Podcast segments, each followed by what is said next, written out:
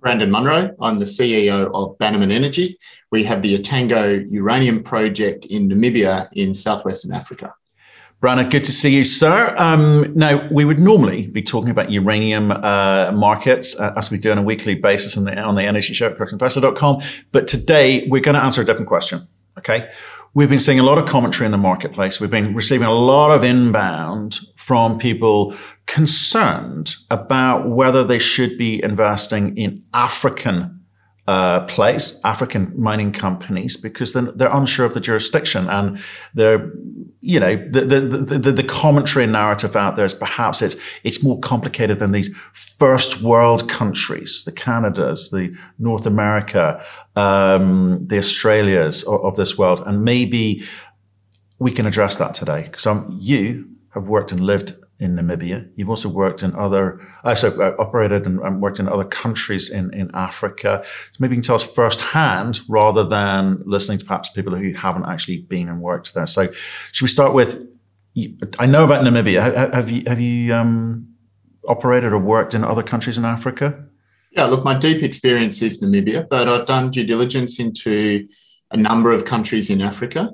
I've had licenses in Rwanda, Zambia. I've had investments in South Africa. So, to the extent that's operating, I've operated in three other African countries and obviously done a lot of homework on numerous other ones. Right. Okay. So, so what, what can you tell us? Obviously, you live, you live in Australia. You're, you know, lawyer by, by, by training.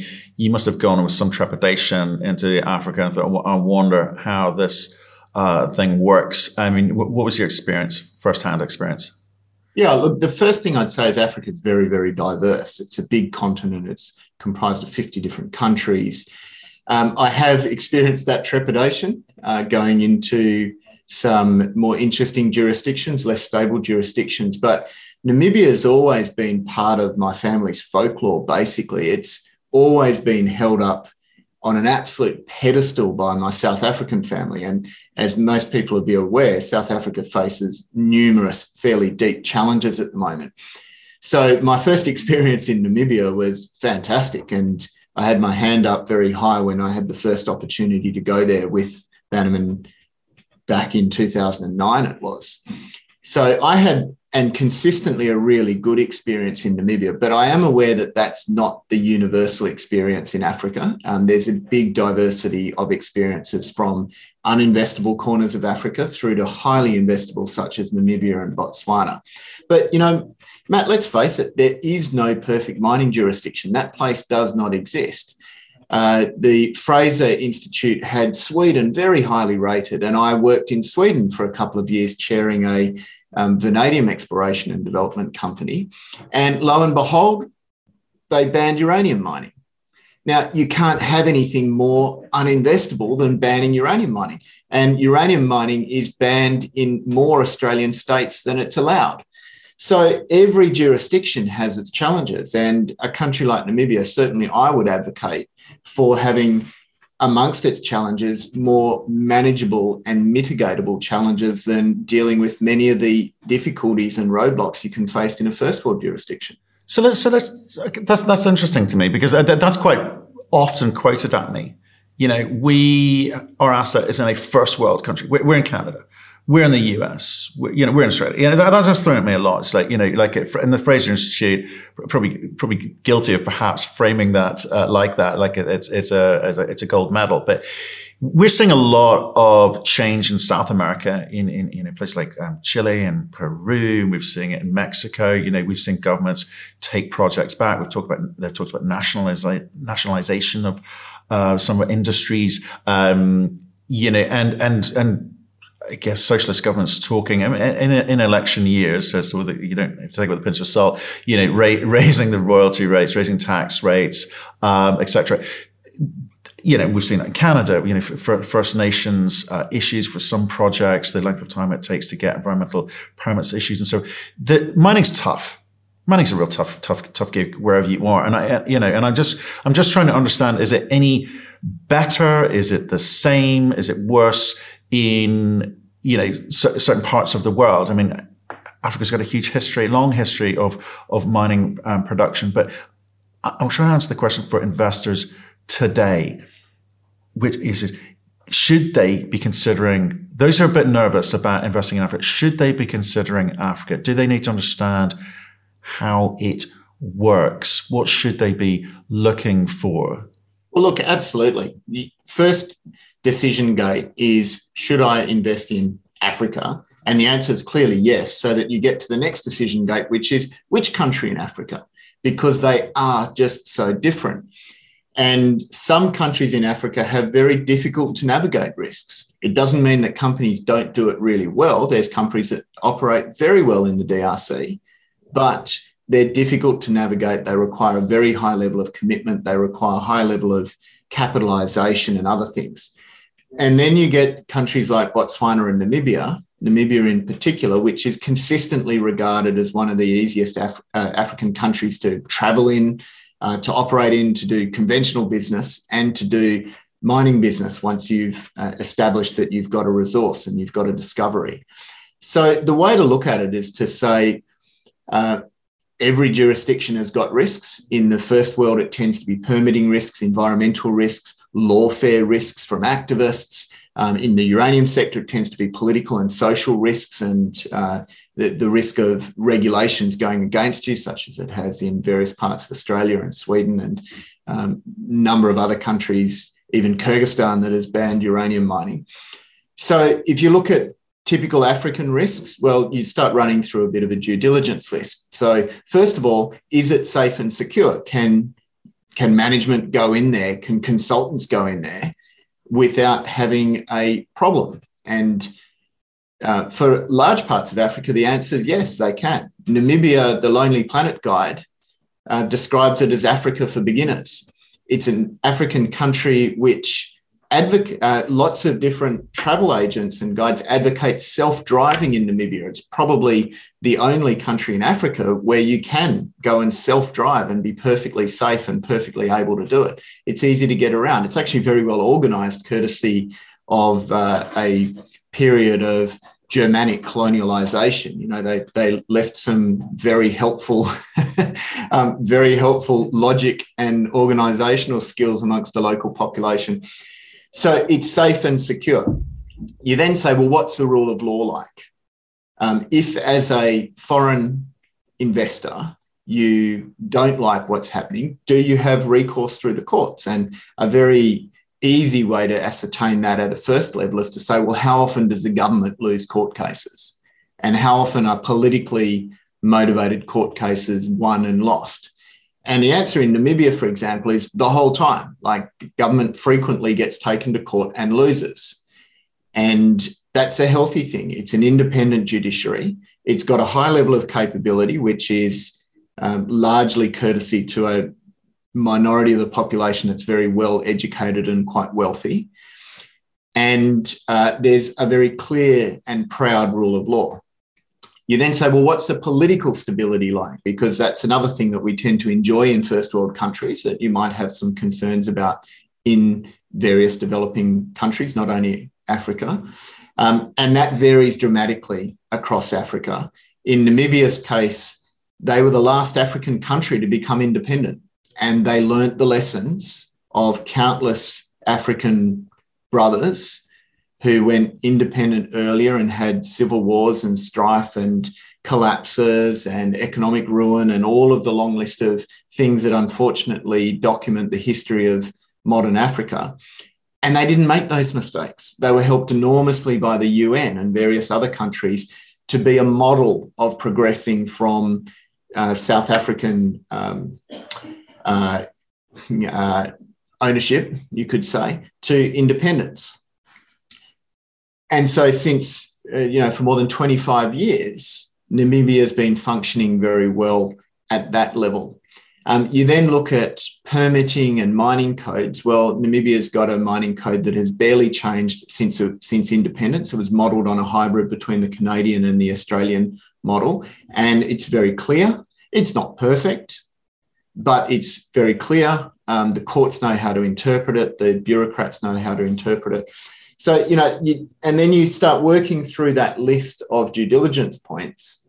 And that's where, as an investor, you'd need to weigh that up against some of the key risks that you might face, particularly in the uranium sector in, say, a first world jurisdiction. It's, it's interesting. Actually, I, have lived and worked in Africa too. Um, the the living bit was obviously when I, growing up there as a child, but um, the the working bit, worked in 25 countries in Africa. you got it feels like you, you need to know how the system works, and it's slightly different in in, in each each country. But I think the the questions that get thrown at me is because there's a there's an article um, by a newsletter writer maybe 18 months ago, talking about AK 47 countries, Africa or AK 47 countries.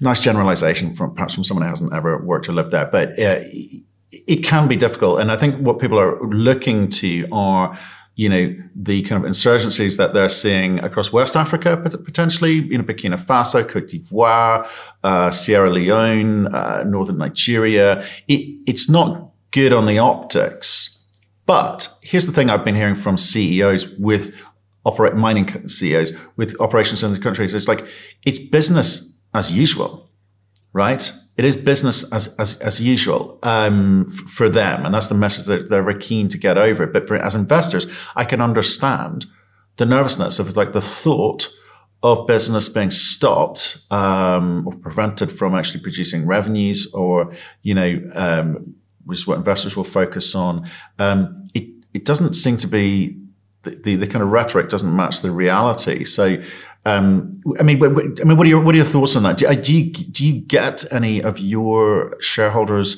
contacting you in, in concerned about your operations, whether it be now with Bannerman Energy or previously when you've worked in places like Rwanda, because you know who can forget the sort of mid 1990s Hutus and Tutsis.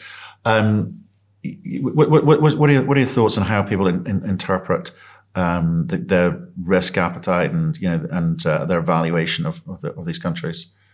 Look, I've never operated in a conflict zone, so I'm not qualified at all to talk about the challenges there. What I've heard from numerous mining CEOs is that uh, in a country that might have a conflict zone somewhere in the country, the conflict zone is determined very much by location and geography and very much by point in time. And I suppose the challenge for investors is you know which country your investment is in, but it takes a bit of research to understand where that is in relation to the current conflict zone and where that is in relation to a conflict zone that might progress or might move or might become more mobile. Uh, so operating on the ground and being able to react or be proactive about how a conflict zone might evolve is quite a different matter to following it from afar and sleeping at night as an investor. Um, but as I say, I've never operated in a conflict zone. I've never had those questions about Namibia because, um, other than the struggle that they had to gain independence, there's never been any conflict in Namibia. It's not a violent country. There just aren't enough people in there to experience a lot of the population pressures that you have in other parts of Africa. You know, it's a massive arid country with the second lowest population density in the world after Mongolia. Um, so I can understand investors being a little bit nervous in those environments, but again, it's a case of understanding that Africa is an awfully big place and a conflict zone in the Saharan Africa has actually got nothing to do with what's going on in southern Africa, in particular countries like Namibia and Botswana. I quite like your phrase. I've never operated in, in a in a war war zone or a country in conflict, so therefore I can't comment. If any more people took that attitude. um, right. Let's, so let's, let's get away from the kind of more sort of aggressive side of, of, of assessing risk, but come back to things like you know the, the, the rule of law, permitting, licensing, etc. Is it any more difficult? In I know you can talk about well, you, you worked in uh, Rwanda, South Africa, uh, Zambia, and um, obviously Namibia. Is it any more difficult, or is it just a case of understanding the process and and you know and, and working with it?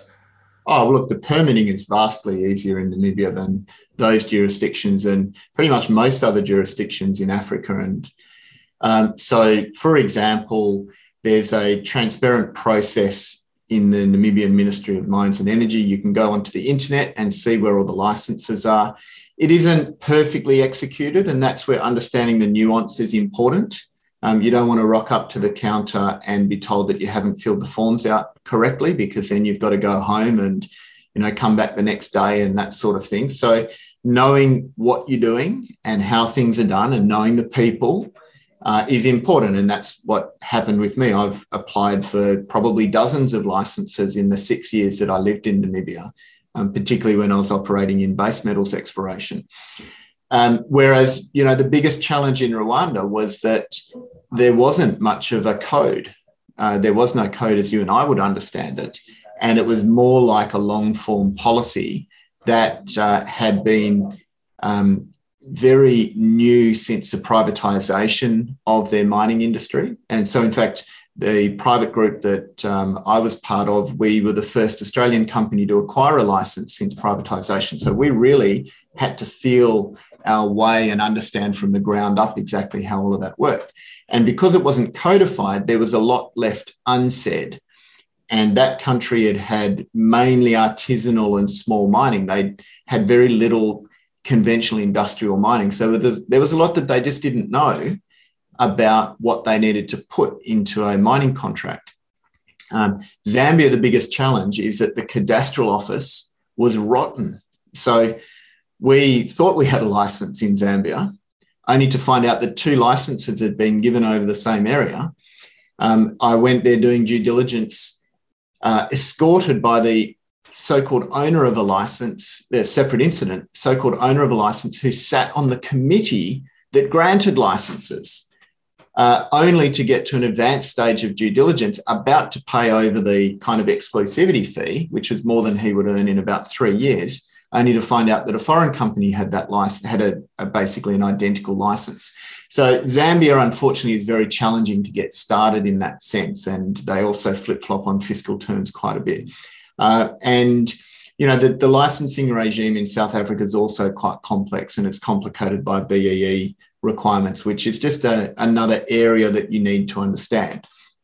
Um, the Chamber of Mines in Namibia has taken some real strides forward in terms of economic empowerment. And, you know, for my involvement in that has been quite deep. I'm the strategic advisor to the Namibian Chamber of Mines on their mining charter and was a co-author of that all the way back in 2010 and been involved in all of the negotiations since then. So that's that's where you can get so much more out of a country embedded in the system, understanding the nuance, knowing the people, spending a weekend be you know behind closed doors with the prime minister negotiating a mining charter, that sort of thing.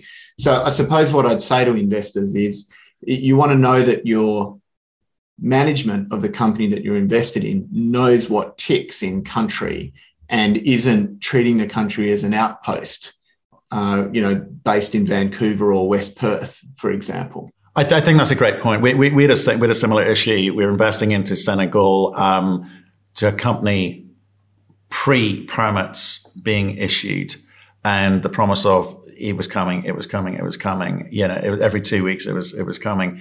18 months later, we worked out a similar situation to you where the, the, the guy issuing the licenses owned the license and he was playing a few people off at the same time. So that, that, that, which makes us, you know, a little bit nervous when companies haven't got the license yet or they haven't got the permit yet. Um, and it, but that's going to be very specific to, you know, on a country by country basis. And, and we've seen the same thing in, um, in other parts of the world too. Um, right. Let's just, let's, because there's meant to be a kind of quick, uh, sort of response to you know, it's okay to invest in Africa, especially for North American audience who are listening to this. It's okay to invest in Africa. Just know the jurisdiction and more importantly, make sure the management know the jurisdiction and perhaps managing it from afar isn't always the best solution. There needs to be a good, strong operational team on, on the ground, I, I, I would suggest, and a good, uh, there needs to be some peer analysis that you can do. There are lots of other companies operating in countries successfully. It should, you know, encourage you. Um, let's talk a little bit about uranium because you are a uranium company. Uh, lots going on in the market at the moment, as we discuss on on a, on a weekly basis. Uh, because the, the the other kind of conversation which we've um, we're having at the moment, we, we've been having with a few African uranium uh, companies, is the the, the, the kind of debate between should I be investing in high grade uh, Canadian um, projects or you know, why should I invest in low grade African projects? I guess they both have their pluses and minuses. What's, what's your answer to that discussion? Well, the uranium sector investment proposition is based on the strong macro indicators that there will be insufficient supply this decade. So the first thing you really need to ask yourself is will the project be able to deliver pounds this decade? Because you can't mine a spreadsheet. And so that's where you do start to see some differences between African projects where the environmental process, the permitting process is more pragmatic, it's less exposed to activists and NGO involvement. You've got governments where it really makes a difference if that project gets up and starts employing people. And it just means that maybe you give up a bit on the cost of production, but at least you can turn the pounds and make money off them rather than um, having a company that might be embroiled in a permitting process. So that's the first thing I'd say. And, uh, you know, I was involved in obtaining Bannerman's environmental approvals back in 2009 and 2010. It was a rigorous process. Uh, it was treated very, very seriously by our board and the regulators. That they weren't pushovers by any means, but it wasn't subjected to any external interference. Uh, once they understood that we were doing a world class peer reviewed environmental and social impact assessment and a management plan to match, uh, they asked the right questions, they poked and prodded, but they granted it quickly. And that's been the experience of other companies in Niger. It's been the experience of other companies in Namibia and uh, other companies in Botswana, for example.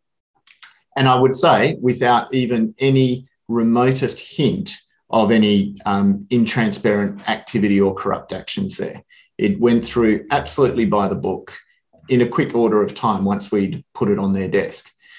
Uh, so that's really one of the big differences. Um, if an NGO tried to interfere with that process in Namibia, the only grounds that they could interfere is to say this company hasn't done its work properly and therefore they've cut corners or they're not following the law uh, or they, um, you know, they've got passing bags under the table or whatever else it might be. If you do it properly, you get the right result. They can't just interfere with the process by saying, we believe it should be a 15 year environmental baseline, or, uh, or there might be some tribal considerations that uh, mean that the process has to come to a grinding halt and start again. Um, in Namibia and most other parts of Africa, that's not really a consideration. It's okay. I, I think I think especially look, we need all of the above. We need we need all of the uranium, right? But there's a, there's an order of play.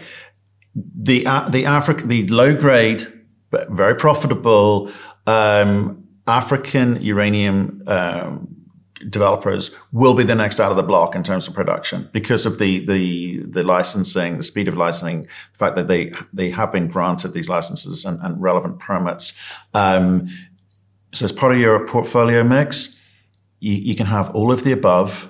It's fine. It's not a case of them, them versus us. I think we need all of the above uranium. So, um, my, my opinion, um, I'm looking across the board. My portfolio is a blend of all of the above, and Africa is certainly part of that mix. Look, Brandon, um, appreciate your time today, and it was just a quickie. Wanted to fit you in and just be bring you into that conversation and get your expertise. You've lived and worked in Africa, you're fully qualified to have uh, an opinion and uh, share that with us today. So I appreciate your time. Thank you. Pleasure. And next time we'll talk about tourism in Namibia because that's a great thing to do. So everyone out there, get on Google, start understanding all of the tourism opportunities there, and you're welcome to combine it a site visit with the Bannerman's Etango project.